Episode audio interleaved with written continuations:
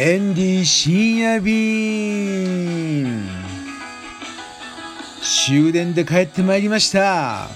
毎日夜遅くまで頑張っております。今日はねあの終電で帰ってきたんですけれども我慢しましたよ。何が？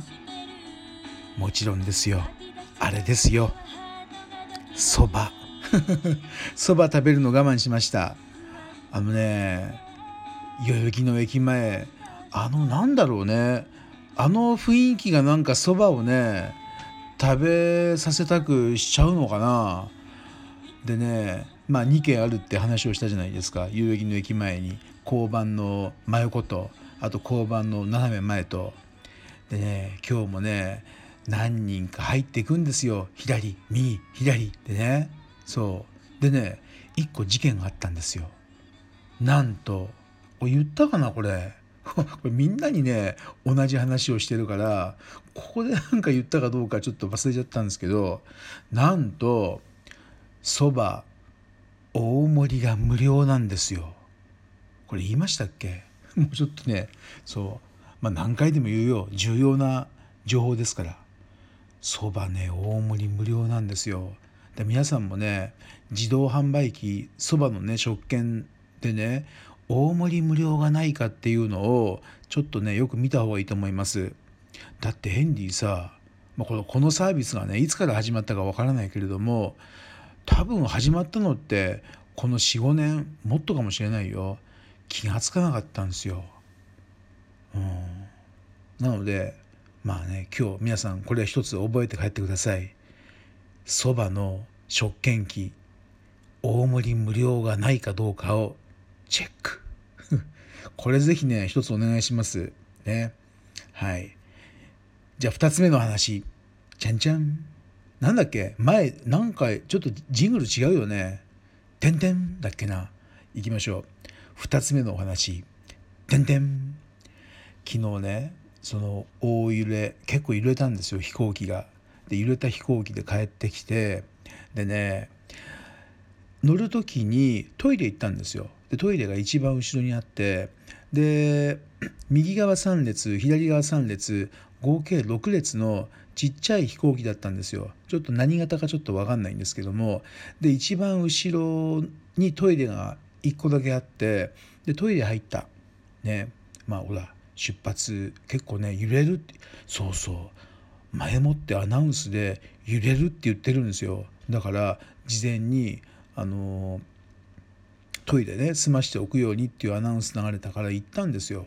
で、うん、まあ出てでそこの出たところにいた CA さんに「すいませんあのちょっと飛行機苦手なんであのちょっとどの辺で揺れるかちょっと教えてくれますか?」って言ったら結構ずっと揺れてますっていうわけですよ困ったと。そしたらそのね CA さんがすごいいい人であの私がついてるから大丈夫ですって言うんですよ。初めてだねこれね。今までだったらえっ、ー、とこの前なんかね今日のパイロットは上手ですから大丈夫ですって言ったんですけど初めて私がついてるから大丈夫ですって言ったんですよ。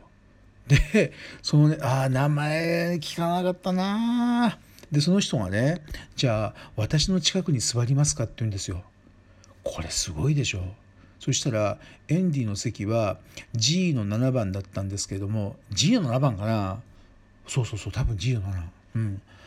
ですけどあの右側のね真ん中だったんですよ。じゃあ席あの交換します。一番後ろのねところに座れますっていうから行ったんですよ。お呼びが来たんででエンディは右と左の人にね「あすいませんちょっとあの CA さんの方に座るんであのねすいませんでちょっとねまあそんな話をちょっとしたんですよ。そしてねまああのどいたと。で後ろに行ってで CA さんの近くに座らせてもらったんです一番後ろにね。そしたらそこにあの、まあ、最初 CA さんが座ってたから後ろに、まあ、エンディと交換ですよ。でその CA さんが CA なんていうのかなその飛行機とにかく最終便だから乗ってる人があの CA さんの勤務してる人が多分34人345人。で勤務が終わって多分羽田に戻る CA さんが制服着て10人ぐらい乗ってたんですよね。だ CA さんだらけ機内が。でねエンディが座ってたところに CA さんがねあのあれですよポツンと入ったんですよだからねあのエンディのその G7 の右と左の人ね結構ラッキーですよねまあいいか。で、それでね、で、まあその飛行機揺れる中、すごい揺れたんですよ。ほんと揺れた。ずっと揺れっぱなし。揺れなかった時間がほんとないぐらい。でもそのね、CA さんが、いや、揺れてません、揺れてません。揺れてませんよ。こんなの普通ですよ。ずっと言っててくれて、雨くれたり、あの、そう、すごいいい人だった。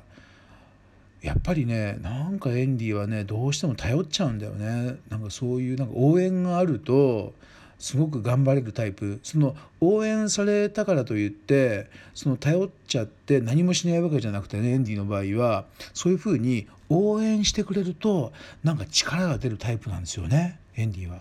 本当に嬉しかった。だからね ANA ねあとまあ来週もまた北海道行かなきゃいけないから最後にその CA さんがじゃああの再来週もね是非 ANA でなんて言っちゃってさでもエンディは新幹線で行こうと思ってますけどね今のところは。うん。でね一応ね YouTube も見ますって言うからコメントでも来たらねちょっと考えようかなと思ってますけどまあでも多分ね新幹線だね。はい。で今日3本目最後の話。じゃんじゃんあのねあの 今日行った最後にね訪問したところはね捕まっちゃったんですよこの前。あのビザがない人を使ったタイマッサージのオーナーさん。罰金は100万払ったって。でね21日間留置所に入ってたのかな。入った場所が本当にこの近くの原宿警察だって。で4人部屋で21日間。朝はね5時半に起きるんだって。で夜9時消灯。でね、えー、月木1週間に2回お風呂ね入れるんだって。20分間。ね、ちょっと今日これ覚えて帰ってください。なぜかっていうと、まあ、今ね、まあ、もしね友達にねタイマッサージ屋さんやってる人がいたらねやっぱりね不法就労の人を使ったらあのこうなっちゃうよっていうのをちょっとみんなでこう情報を回してねやっぱりそういうふうにあの今14日間のね観光で日本に来てでタイマッサージやらせてしまう人がいるんですけれどやっぱダメだよね。でそういうふうに今日お話しする話最後の話っていうのはとても重要でああこれちょっとねこのやっちゃいけないなって多分思うと思うんでこれちょっと今日あの本当に情報としてもう語り継いでください。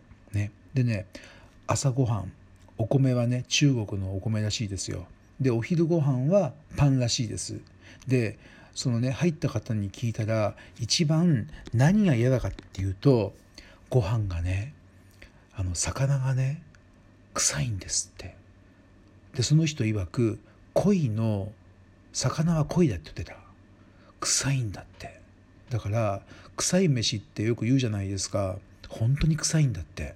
だから絶対にもうね入らなかろう。もう絶対に悪いことはしない。法律は守ろうってね今日も言ってました、うん、だからねえー、まあ罰金は100万ね。だからやっぱりねあのいろいろあるけれどもやっぱ法律守ってねあのタイマッサージ、あのとかねやった方がいいと思いました。ね。そうなんですよ、まあ、今日ね、まあ、それで今日終電で帰ってきたんですけどねそういう話を聞いてそうね21日間臭い飯5時半起床9時消灯4人部屋らしいね。うんそうか。臭い飯か。で中国のねお米らしいんですよ。そう。なんで分かったかっていうとその方中国人だから、ね、中国の米だったって言ったらねうんタイ米じゃないんだ。ね。ということであの皆さんもねぜひ絶対にあの不法就労の方を使わないように、えー、注意しましょう。それではまた明日。